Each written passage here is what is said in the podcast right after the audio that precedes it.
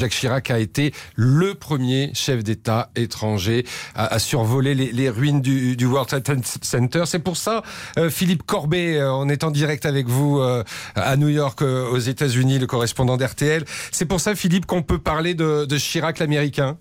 Oui, Chirac l'américain et en même temps Chirac l'anti-américain. C'est d'ailleurs mm. le signe d'une incompréhension qui perdure jusqu'à aujourd'hui, puisque dès que l'annonce de la disparition de l'ancien président français a été faite ici, ce qui est revenu, c'est d'abord son opposition à la guerre euh, euh, en Irak euh, qu'évoquait à l'instant Brice Eugénie.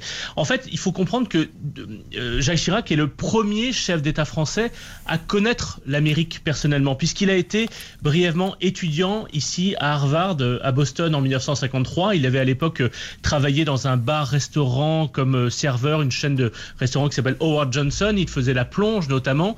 Il avait euh, gardé un souvenir euh, assez personnel, assez intime de l'Amérique, puisqu'il avait notamment une petite amie américaine. Il s'était fiancé mmh. avec une, une, américaine. Il avait voyagé à travers les États-Unis, donc de Boston, la côte est, à la Nouvelle-Orléans, jusqu'à San Francisco, en Californie.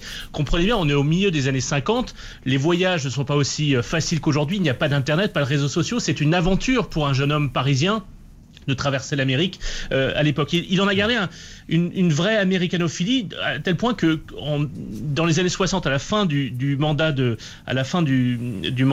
du, général de Gaulle, lorsque euh, Jacques Chirac était déjà secrétaire d'État à l'emploi, on est en 1967, il rencontre le, il invite à déjeuner, ou plutôt il est invité à déjeuner par l'ambassadeur américain à Paris, qui note et fait remonter ça au département d'État et à la CIA, que euh, ce jeune secrétaire d'État ambitieux du parti du général de Gaulle est décidément extrêmement américanophile. À l'époque, il faut bien comprendre que le général de Gaulle s'oppose à l'Amérique et vient de sortir du commandant intégré de l'OTAN. Mmh. Et donc, l'Amérique est très intéressée de voir ce jeune homme euh, qui, euh, plein d'avenir, qui affiche une telle amitié pour l'Amérique. Et quelques années plus tard, alors qu'il est ministre de Pompidou, L'ambassadeur euh, américain souligne qu'il est, je cite, aussi américain que beaucoup d'Américains. Jacques Chirac, c'était d'une certaine manière pour l'Amérique un allié au cœur du système du pouvoir gaulliste. Et, c'est pour ça que quand trois décennies plus tard, Jacques Chirac s'est opposé euh, à la guerre en Irak, et pas seulement euh, comme les Russes ou comme les Allemands a refusé d'y aller, mais d'une certaine manière monter une coalition internationale contre l'Amérique,